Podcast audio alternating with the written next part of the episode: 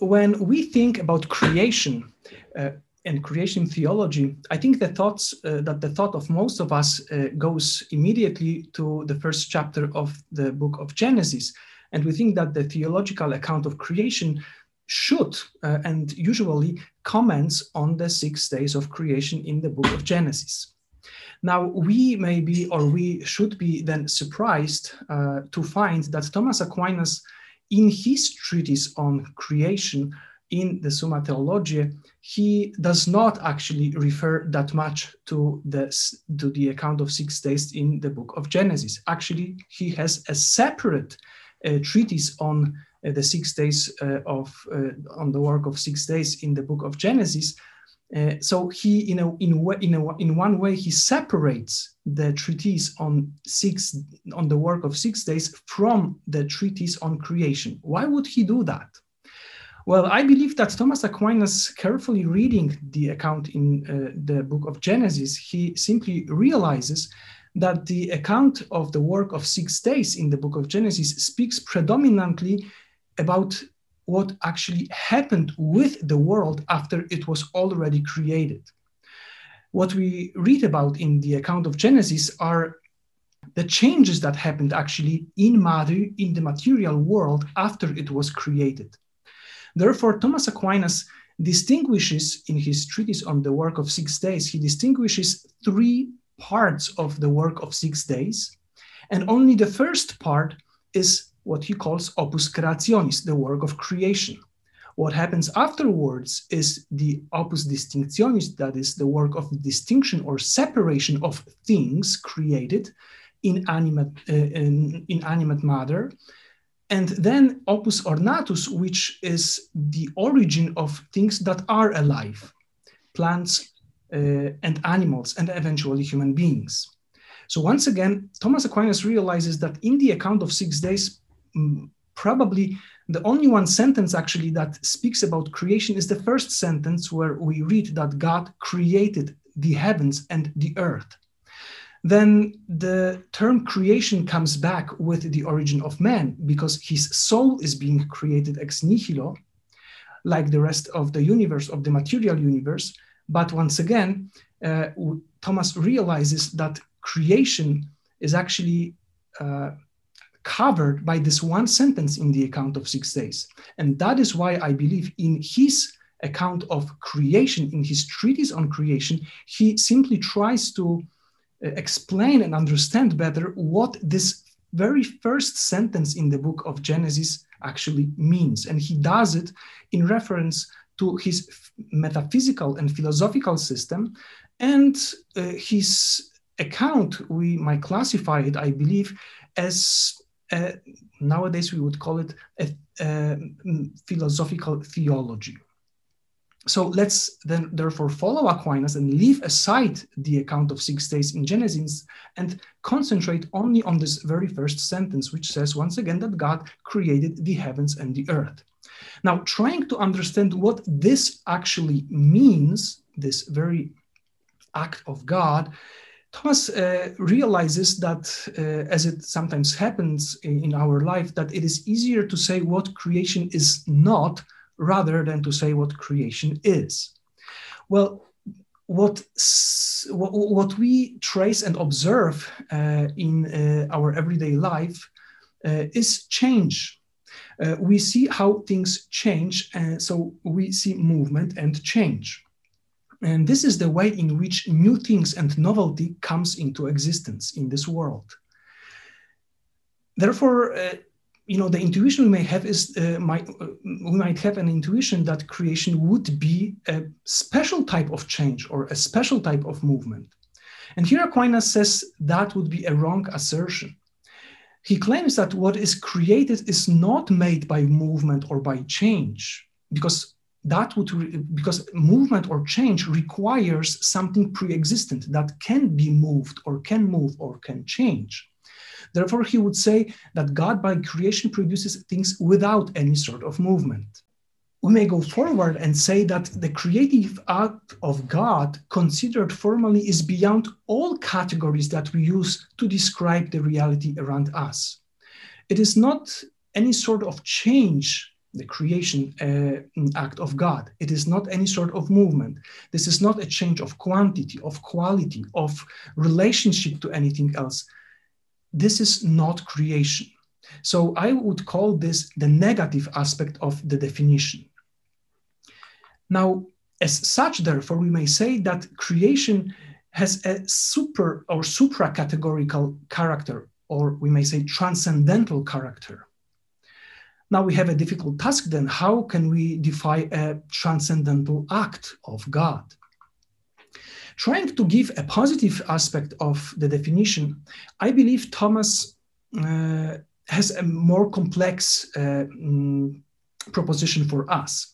First, uh, he uh, formulates what I believe as uh, the, the first uh, side of the of the active, or I would say, he has the active and passive aspect of this positive, um, uh, or the the active and passive side. I'm sorry, the active and passive side of the positive aspect of definition. So the active side of this positive uh, definition would be that creation is an uh, is the is an active divine agency on the part of God, and on the side of creatures, it would be defined as passive reception of divine agency on the parts of everything that is being created by God. Now, what do we mean by active agency on the part of God?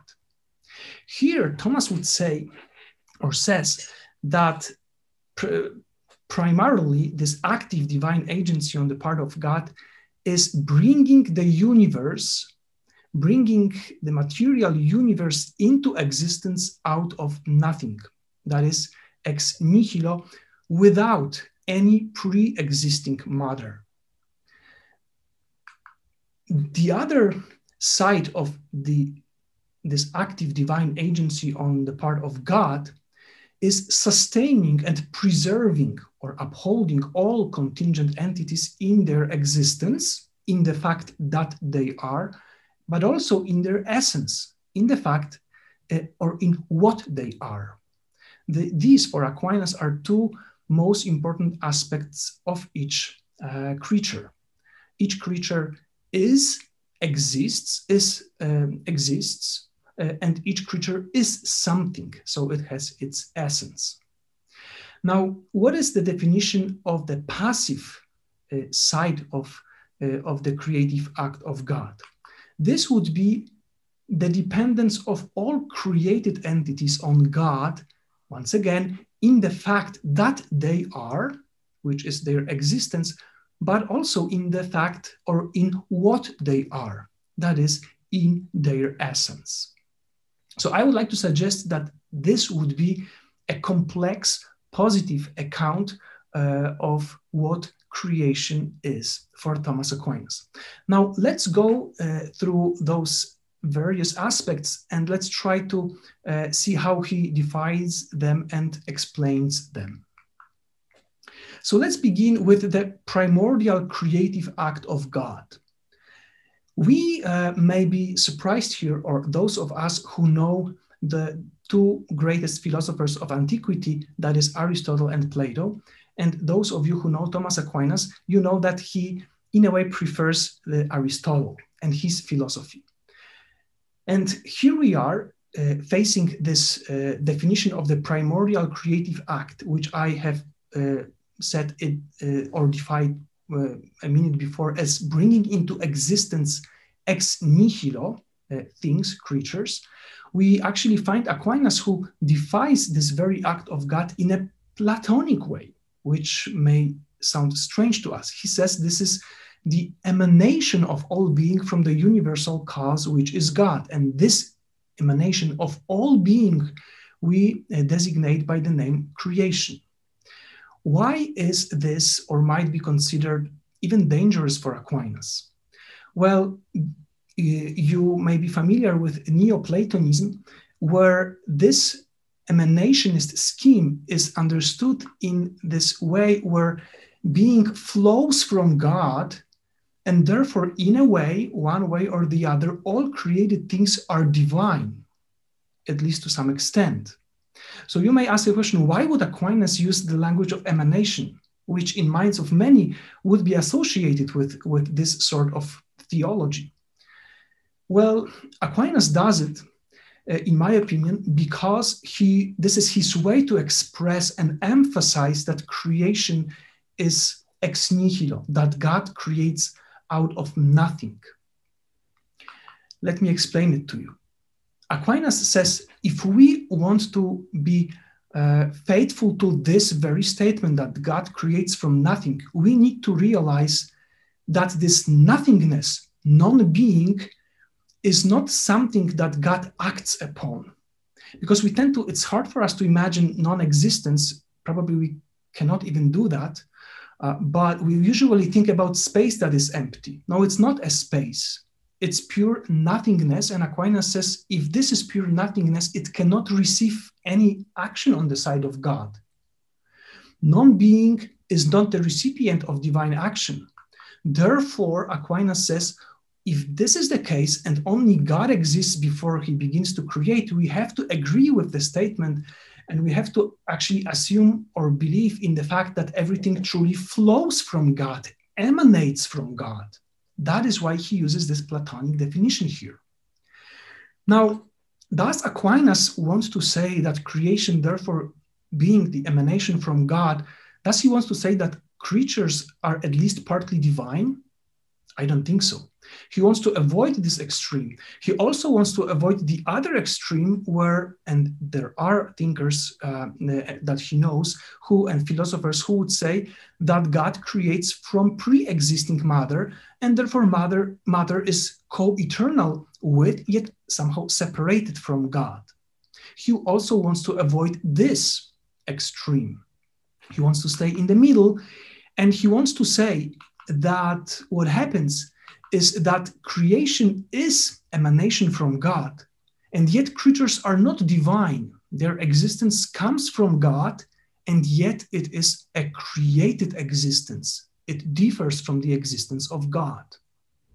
Now, one could say, well, maybe this is self contradicting, uh, this claim he should actually choose one of those sides and there's no a third way and he is just you know designing something that you cannot defend philosophically. In order to defend this claim aquinas emphasizes that our predication here about god is analogical. And for him this would be the analogy of being that uh, we apply here uh, which will be um, an example of the analogy of participation. Uh, that would mean that the being that we predicate about creatures and God, who is the creator, is in a way the same being because the being of created things flows from God, and yet it is not equal or the same as the being of God because the being of God is transcendental totally different uh, from the uh, being of uh, creatures. Therefore, the language that we use here, Aquinas would say, is neither univocal uh, nor equivocal. It is an analogical language. So the, um, the, the being that we predicate about things created and God, once again, is uh, is analog is, is being is, is, is predicated analogically. So this would be his way to defend the claim that his uh, position here is not self-contradicting. Now, what is being created, therefore, uh, in this first creative act of God? What is being created, I believe, in I understand in Aquinas' understanding, is the most primitive matter. And this, according to ancient philosophy would be four elements earth, water, air, and fire. We have many more elements nowadays, but back then, this is how they understood the most basic elements. And Aquinas reads uh, Genesis, actually, here I refer to his account of six days, where he uh, meditates on uh, the book of Genesis, and he says that what is being named uh, in this first day of creation, when after when God cre- created the universe, what is being named is just earth and water. And he says, Moses, who for him wrote the book of Genesis, doesn't mention earth and fire because though these were uneducated people who he wrote it for, and it would be hard for them to actually understand that air and fire are also elements. They thought they must be material. But for him, these are also elements. One important aspect here, uh, those of you who may know uh, uh, Aquinas' uh, philosophy mm, more, uh, you are probably aware of the fact that he understands that uh, what underlies the very fabric of the universe and all matter that is empirically verifiable and tangible is primary matter, which is pure potentiality, a metaphysical principle of potentiality. Why do I mention it here? Because it is tempting here, at least for some, to think that this potentiality of there being something before anything uh, actually um, was out there, that this potentiality was before God started creating. And what God did was he actualized this actualized this potentiality so that things came into existence. So this nothingness would be this principle of potentiality. And actually, Aquinas rejects this idea and he claims that primary matter is also created. The very possibility of being anything else but God also is created in a way. And therefore, uh, what God created was not primary matter, or he did not use primary matter as the principle of potentiality, but he created matter which is already informed by those four types of forms earth, water, air, fire. Creation for Aquinas, therefore, and I want to emphasize it, is instantaneous. And that is why he distinguishes it from the account of the six days in Genesis, where it, the, the way matter was changed and transformed and gave origin to plants and animals, this is already happening in time. Whereas creation is not in time. This is an instant. Even the term instantaneous is not proper, but we don't find any better term because in, instance, um, instantiation uh, or instantaneous action or uh, um, uh, occurrence is already referring to time it is an aspect of time, an instance uh, within a, a time. Whereas we want to say that it is beyond time. It comes from the eternity of God where there is no time.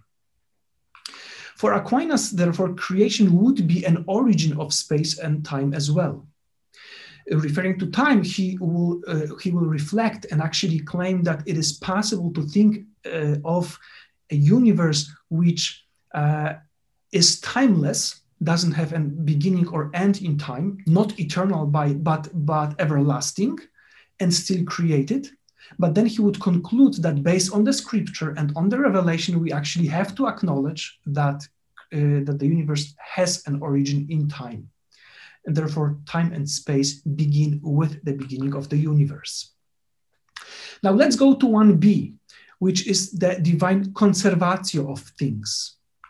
Thomas says that the being of every creature depends on God, so that not for a moment could it subsist, but would fall into nothingness were it not kept in being by the operation of divine power. Therefore, God continuously uh, preserves, preserves things in existence. What is important here, from my point of view, uh, is terminology because uh, Thomas uses the term uh, conservatio rerum in esse, conservation of things in their existence. He also uses a term conservatio rerum in bono, conservation things in goodness, in what is good for them. Uh, he uses this term as well.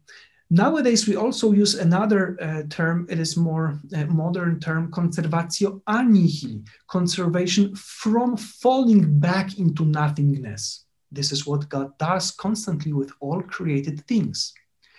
But what is important for me is that Thomas, uh, yes, he uses the term, he, he, he, uses this phrase where he says that the preservation of things by God is a continuation of the action whereby he gives them existence uh, the, um, uh, when they come when they come into existence.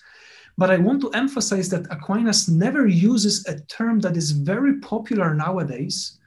That is the term creatio continua, continual creation. This term is never used by Aquinas. Francisco Suarez, one of commentators of Aquinas and a very famous one, he is the first one who actually claims that Aquinas uses this term, continual creation. Uh, and it is not true because Aquinas never uses this term. Why is it important for us?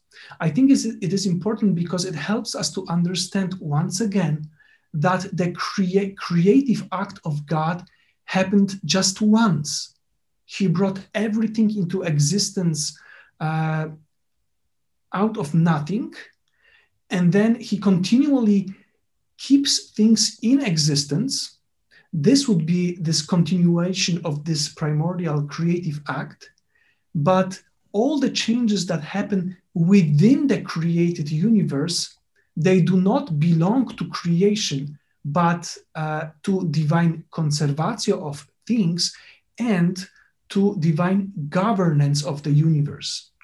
Therefore, my claim here would be that the term oftentimes used nowadays with reference to evolutionary theory, which I'm not going to discuss because this is not the subject of this uh, lecture, but it is important to mention here that this term is very popular nowadays, and it is being claimed by many scholars that God continuously creates uh, uh, and he gives power to create or some aspect of this power to create two creatures that are engaged into in evolutionary transformations. I have just uh, uh, finished writing a paper and it was accepted for publication in Theology and Science, a paper where I actually go against this claim, showing that it diminishes the, the creative act of God and goes against the traditional classical uh, theology of, for example, Thomas Aquinas, who clearly states that no creature can create, no creature can have, uh, can have a creative power. So that is why uh, I would be skeptical about the, cre- the term creatio continua. I think you may use it, but you have to be very careful. The passive aspect of create of, of creation is the dependence of creatures on God. And Aquinas has many passages when he says that creation actually is nothing but the relation of creature to the creator. And this relation is the relation of dependency of the created uh, um, uh, the, dependency um, of all creatures on, on God. Now, what is this dependency about, or how do we uh, classify, or how do we elaborate on, on it? This is a dependence on God primarily for Aquinas, he emphasizes it many times, in existence. God brings in his creative uh, act everything, uh, mother, material universe into existence, and therefore the dependence of God on God of created things would be a dependence uh, in existence. But also, I want to emphasize, even though Aquinas does not uh, do it um, in a in a clear way, but you can find it in his writings a little bit scattered. This claim that it is also a dependence on God in essence. Therefore, not only in the fact that creatures exist, but also in what they are. Creation is the act whereby a thing is made according to its whole substance. That that means uh, both in terms of the fact, once again, the fact that it exists, and in the fact, in the in the aspect of uh, it being what it is. So, analyzing Aquinas's work, we can see how all four Aristotelian types of causation and per accidens that is quasi-causal character of chance, all of them important to explain what things are and how they behave, how they change, and why they don't change sometimes. These all aspects are uh, have their ultimate origin and origin and source in God. So when it comes to material aspect, things are made of something. Thomas would say matter can have no other cause than an agent which acts by creating that is God.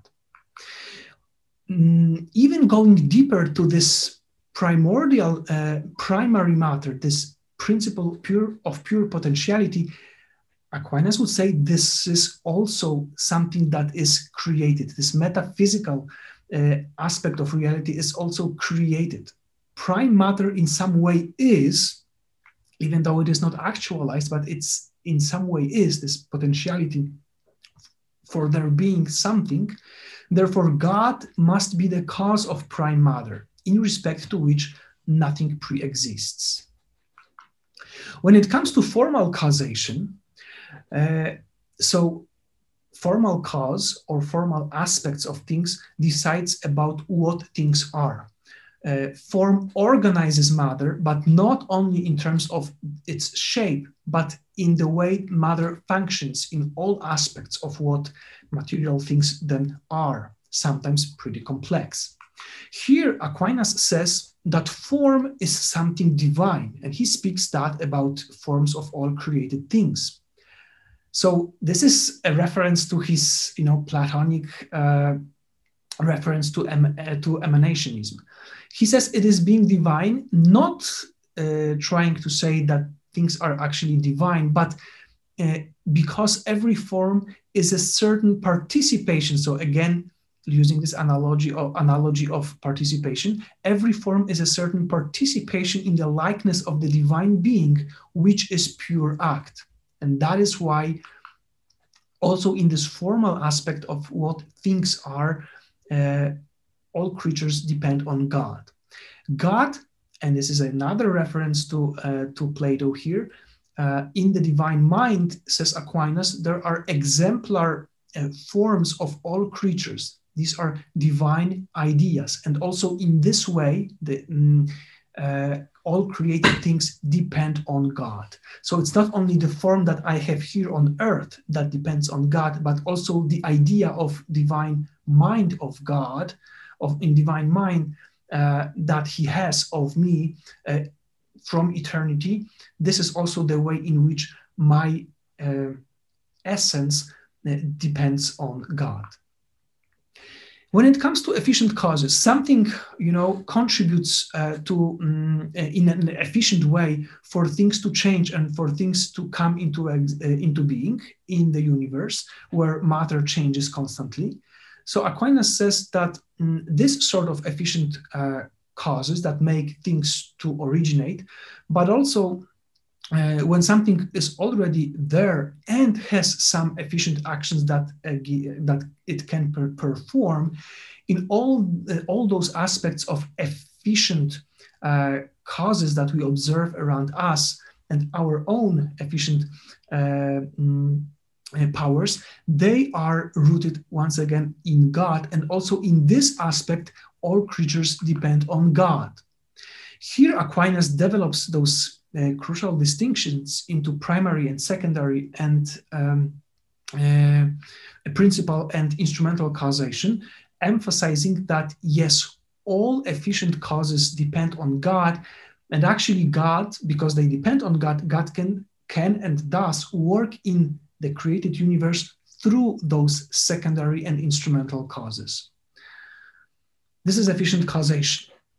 Also, uh, the fourth type of causation, the final causation, Aquinas, after Aristotle, observes uh, goal directedness in the universe. For him, all things have intrinsic principle of uh, goal directedness, which is uh, e it is easiest to see it in uh, conscious and living entities. Uh, you know, uh, trees produce flowers and fruits, there's a certain cycle that they go through. Uh, so this is a teleological aspect of their anti of their uh, of what they are, but also inanimate creatures uh, for Aquinas and for Aristotle, uh, they would also have their internal teleology.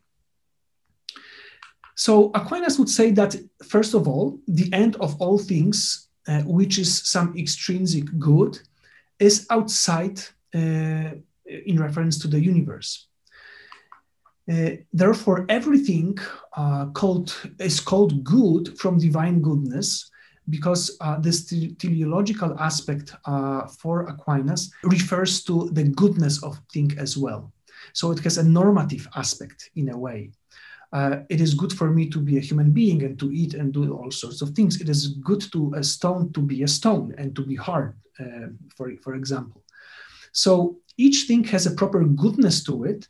And he says that all good, uh, or everything is called good from the divine goodness, as from the first exemplary, effective, and final principle of all goodness and very important passage from his uh, treatise on creation where he says that all things desire god as their end look and they may do it uh, and it refers uh, to intellectual uh, beings like that is human beings but also to sensible uh, beings like animals uh, then all other entities creatures uh, which are uh, which um, that is plants and inanimate creatures. So they all, in his understanding, desire God as their end uh, through the fact that they are what they are, uh, and it does not introduce panpsychism for Aquinas once again because his language is uh, analogical here, right? So they they desire God because their existence flows from God and they depend on their essence on God, but this is not panpsychism. Now, Aristotle spends lots of time on chance and fortune, uh, and Aquinas follows him. Uh, and for our lecture here, what is important is to realize, we should realize that for Aquinas, God, who is the governor of the universe, intends some of his effects to be established by way of necessity and others contingently. contingently. That means that uh, chance and fortune for Aquinas, like for Aristotle to begin with, are ontologically real. We do not say that things happen by chance because we don't know the true cause. For them, we say that something happened by chance because there is no actual cause for that occurrence, even though it uh, chance events they always happen in a world where there is reg- regularity. There can be chance because things happen for a purpose because there are formal causes, efficient causes, and regularity in nature. Uh, and uh, for Aquinas, referring it to God, chance and fortune are real and they are real because it is God who wants that some things will happen or happen by way of necessity and some others contingently. Yet, for, and at the same time, from God's perspective, uh, as to the order of divine providence, St. Thomas would say, nothing in the world happens by chance. Once again, he does not say here that chance is not real, it's just that it is just epistemological. This is our lack of knowledge. No, for him, it is ontologically real, but from the divine perspective, uh, it is it falls under God's providence. Uh, so for God, it is not chance in a way uh, within His eternal uh, causing of things Uh, of what they are.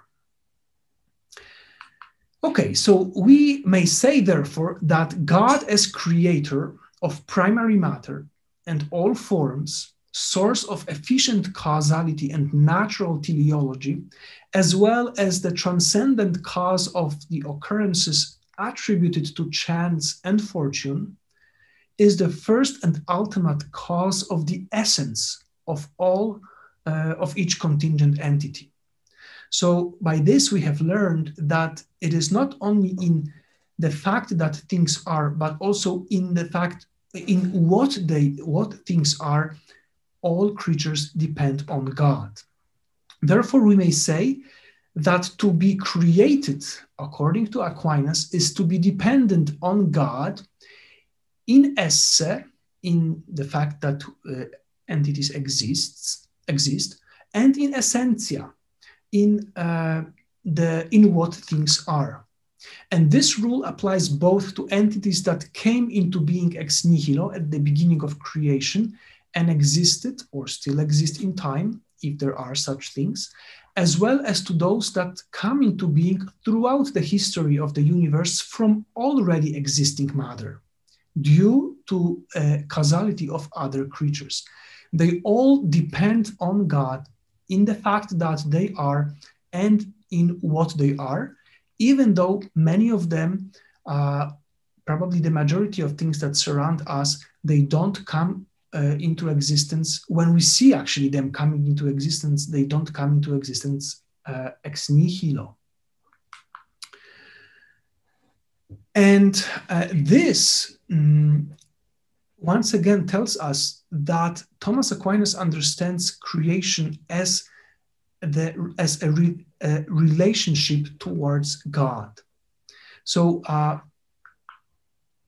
therefore, uh, he would say uh, that creation in the creature is only a certain relation to the creator as to the principle of its being.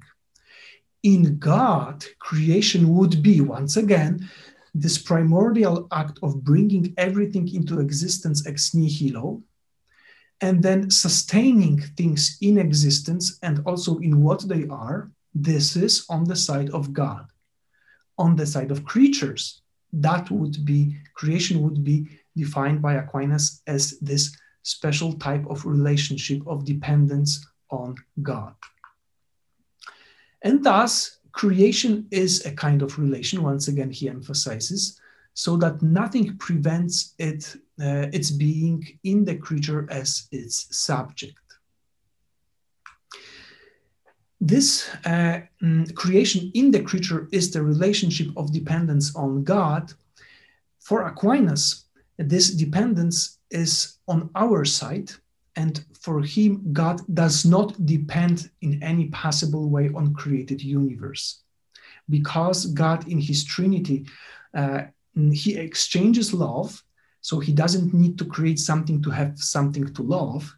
Uh, uh, creation does not change anything in God uh, because uh, he's, he is unchangeable for uh, Thomas Aquinas.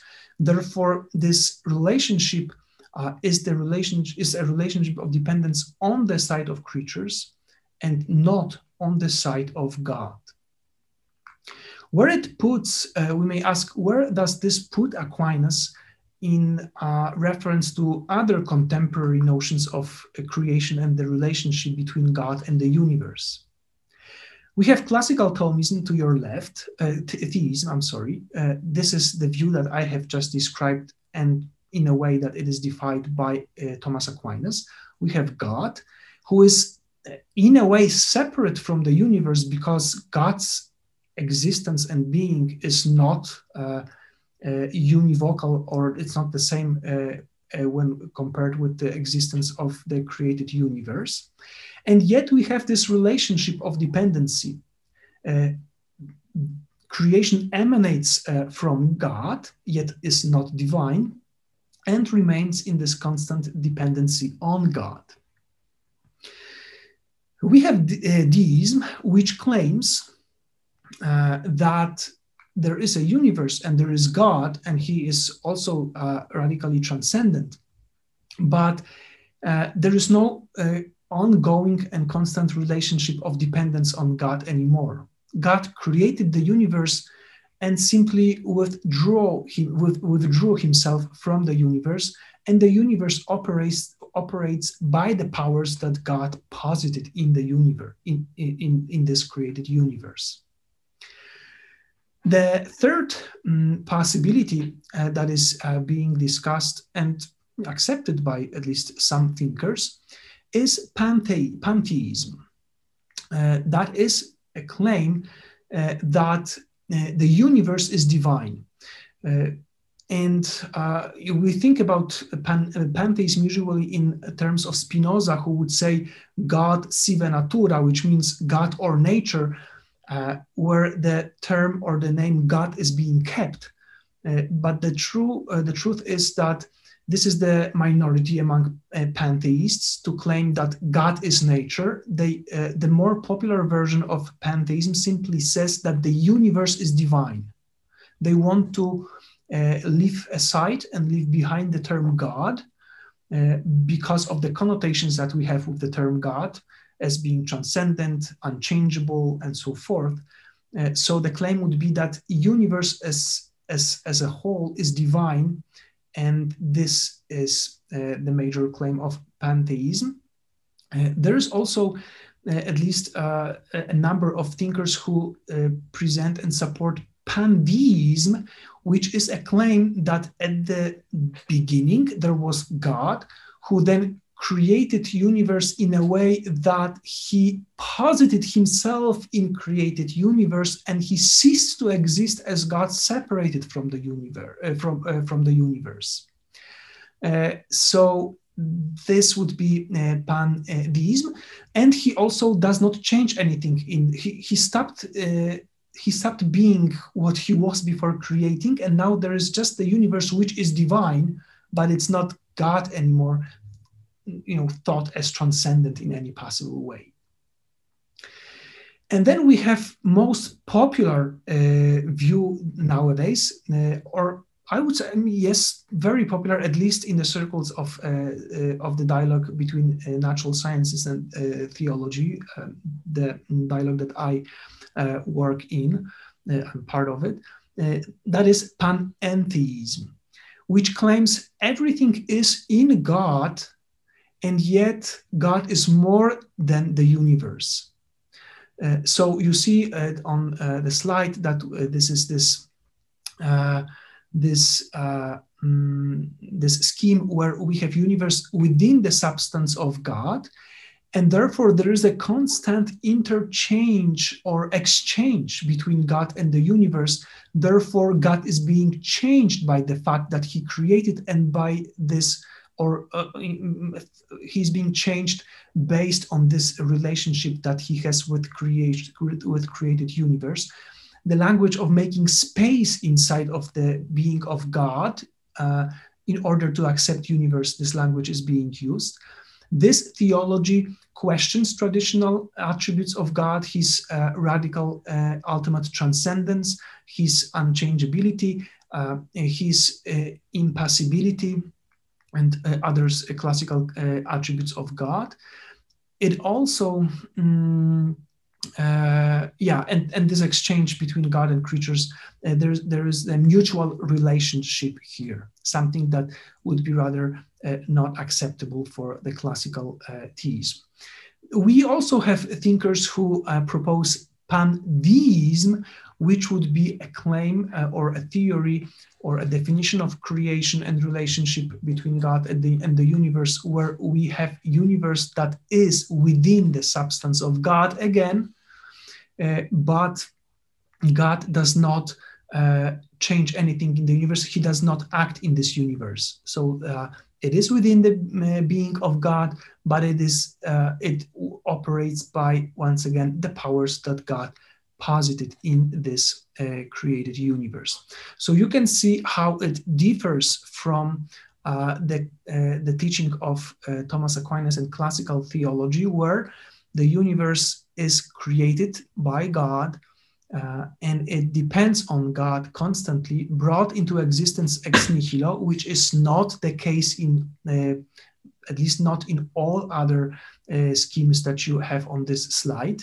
Uh, the claim that uh, the uh, that the, that world come the universe comes into existence ex nihilo, you would, for example, find panentheists who would claim that uh, universe in a way uh, might be or should be thought as being eternal uh, with God, together with God. so that would be another difference. so yeah, these are um, um, principal differences that we have uh, between those uh, theologies of uh, creation.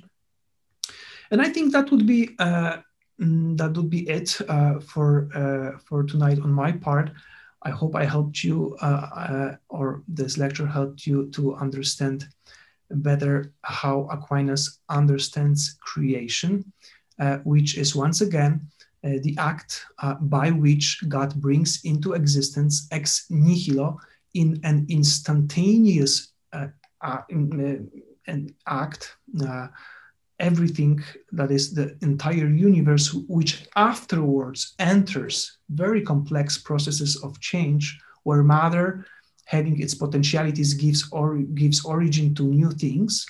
Uh, but creation is once again this primordial act of bringing stuff ex nihilo into existence and keeping this stuff uh, into uh, in existence uh, and uh, also in reference to what things are and on the side of the creatures one last time it is the dependence on god in the fact that they are and in what they are and this is uh, the passive aspect of uh, the definition of creation that Aquinas uh, presents us with. Mm, yes, there is a question from Juliana. Uh, it's an observation, and thank you very much for the very deep and yet very clear presentation.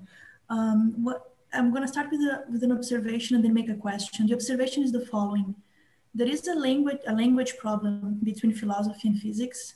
Um, when philosophy talks about created matter, a physicist would think that it does not include energy. But some people would even say something like angels and souls are energy, and uh, you know this sort of comparison.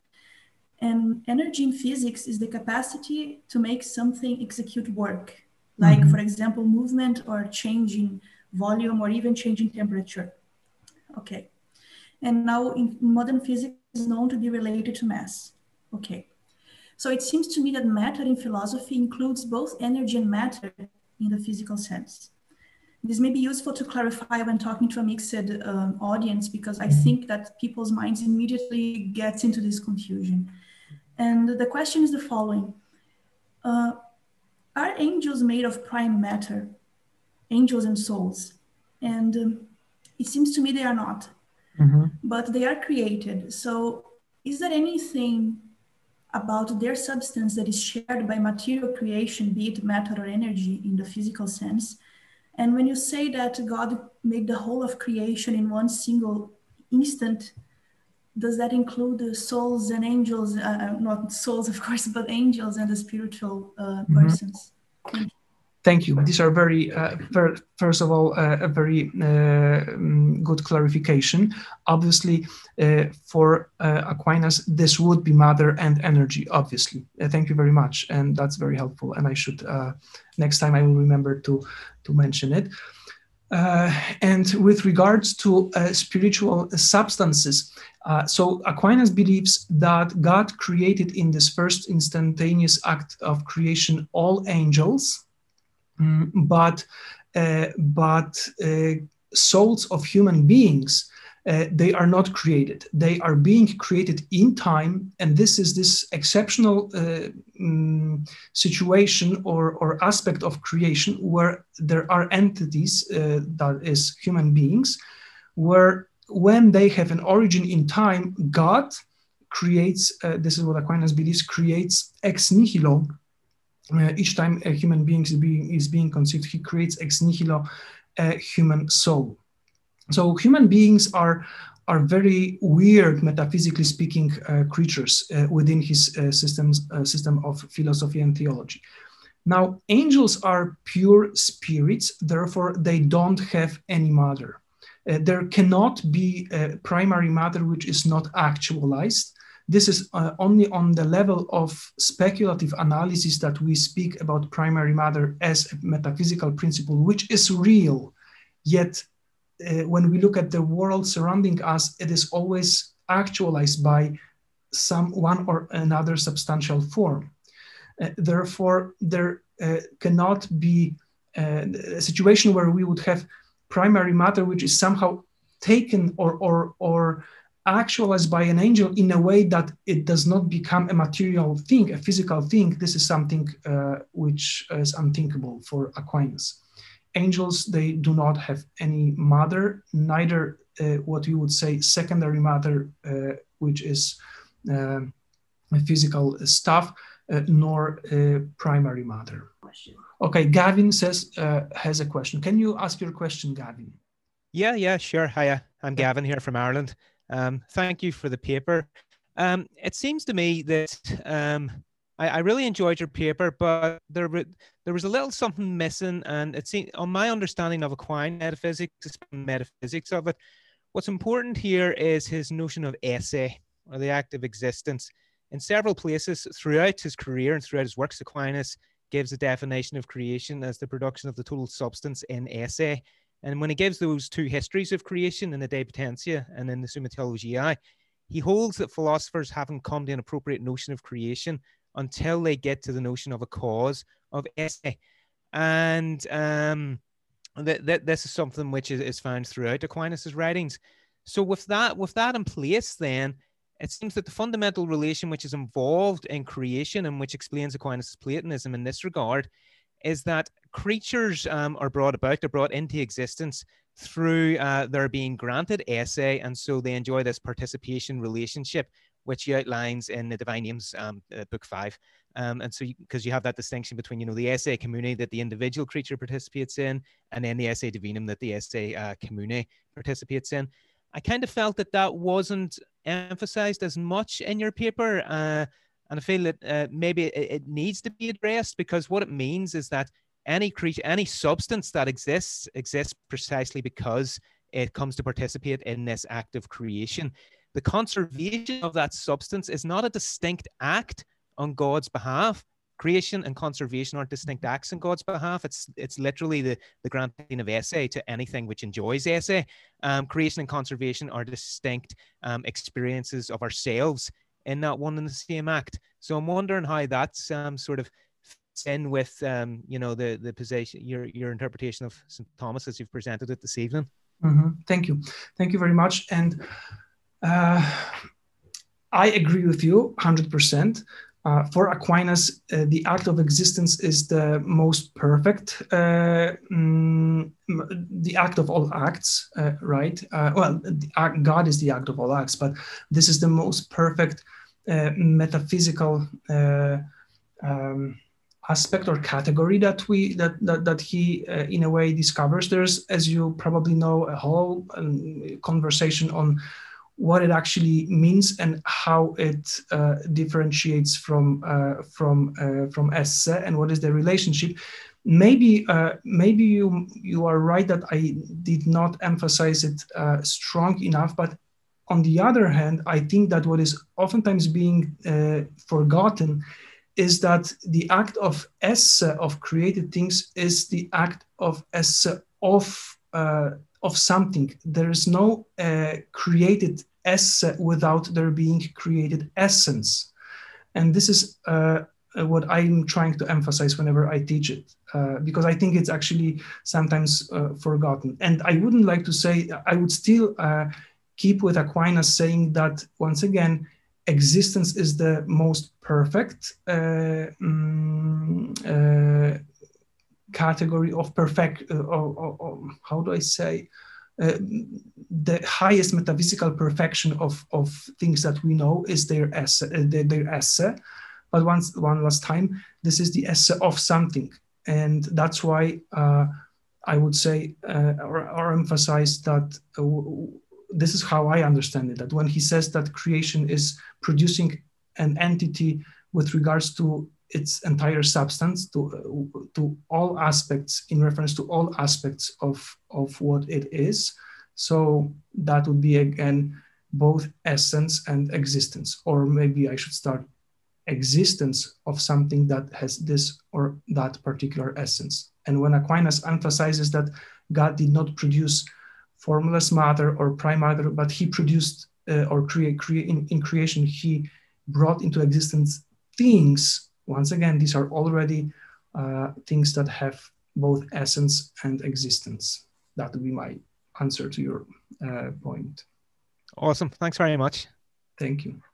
Uh, Reka Mohai, I hope I uh, pronounced it right, uh, asks a question How is it possible that creation is a relationship for created beings uh, and things, but not for God?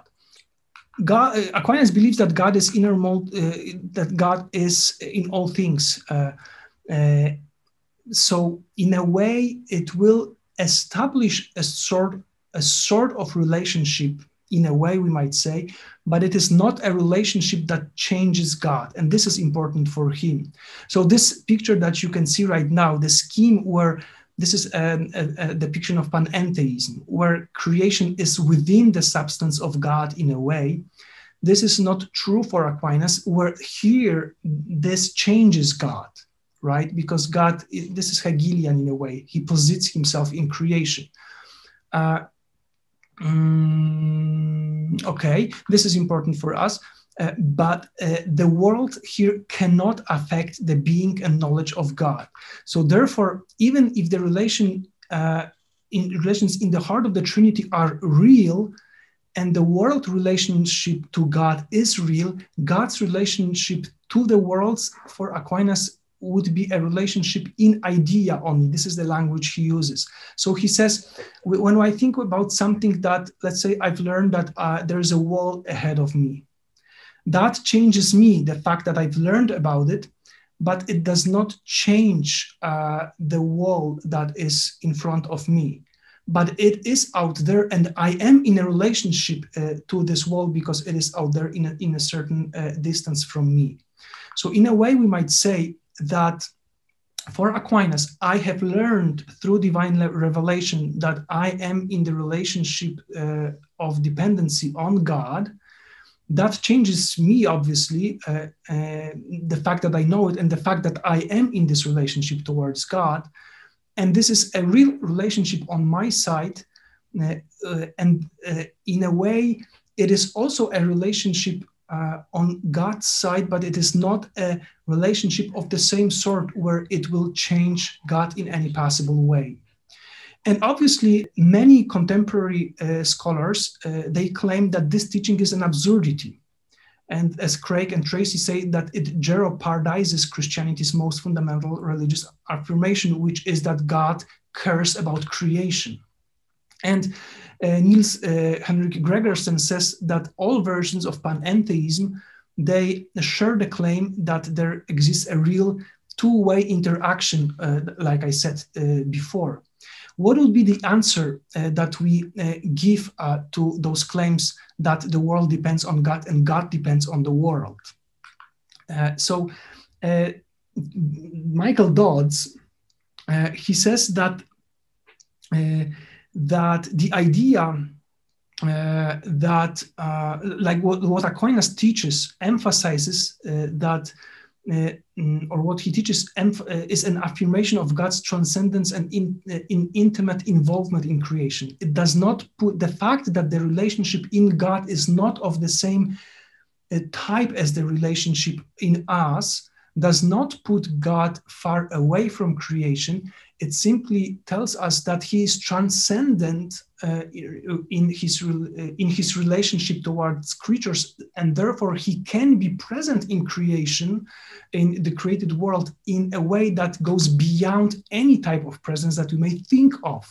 And look, this is the last uh, passage that I want to bring here. What uh, Michael Dodds says real relations of mutual dependence arise between creatures that are never more than beside one another. Even if Jesus says that uh, man and women become one, this is a metaphor. They do become one in a way, but they still keep their own identities still.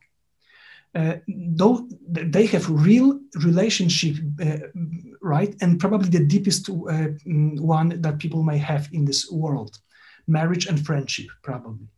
And Dodds says that those sorts of relations, they cannot capture the closeness, the closeness of divine presence that arises from the action of God, who is never simply beside, but most deeply within the creature, because the existence, as Gavin emphasized, flows, and I did before too, I believe so, I did, it flows from God. So to predicate such a relation of God the real relationship uh, where beings stands beside one another would be to reduce God to the level of one creature existing beside another. In effect, the notion of real relation is simply too remote to express the intimacy of God's presence, says Michael Dodds.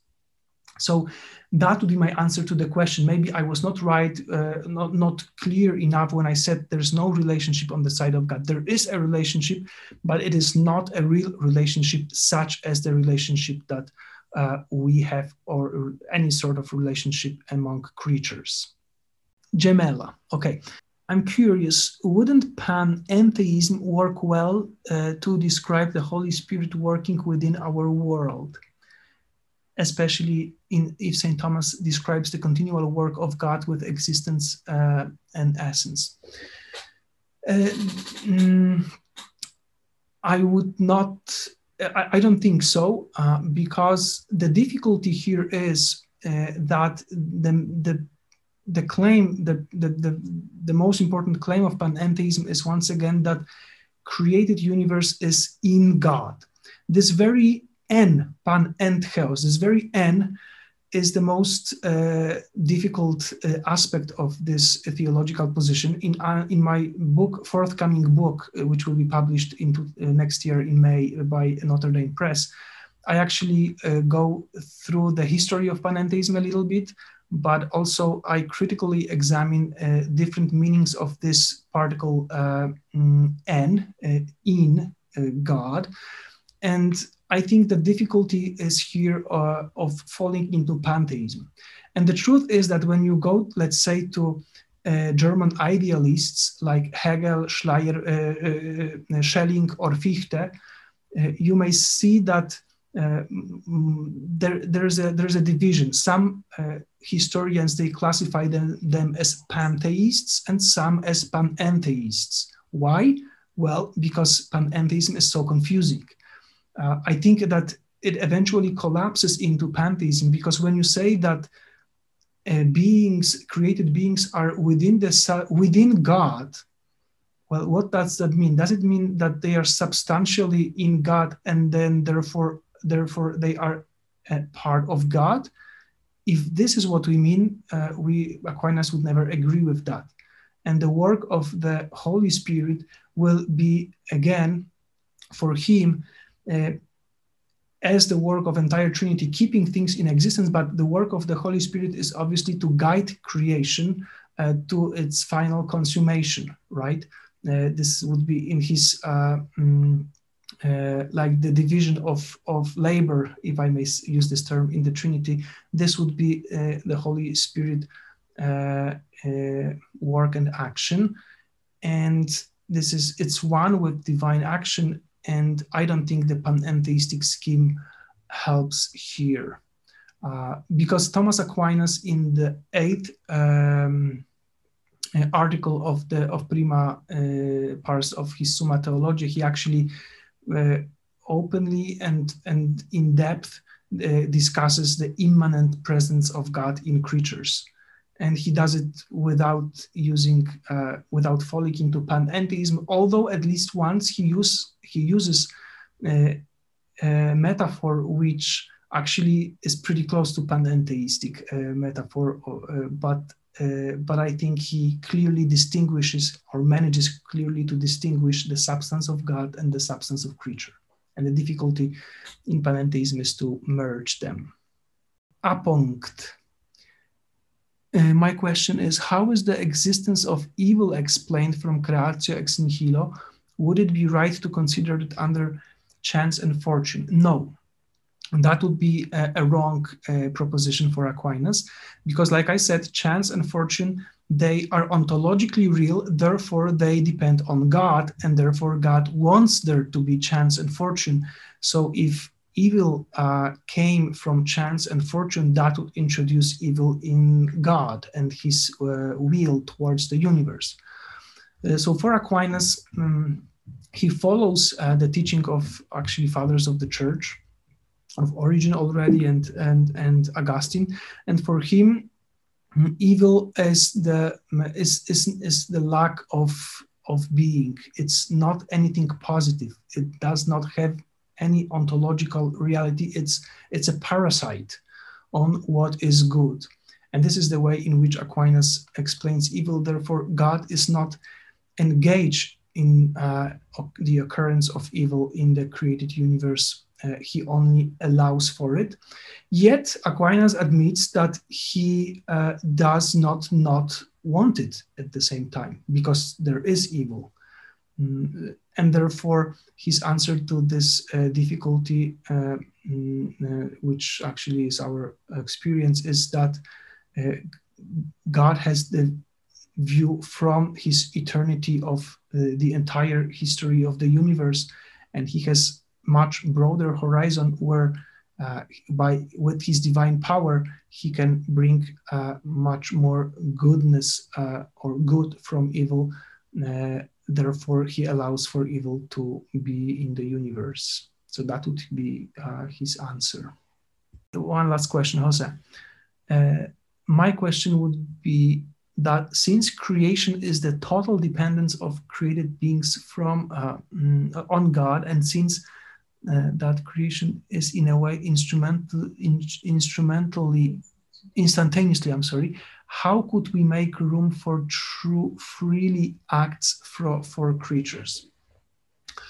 Well, these are the most difficult questions in theology.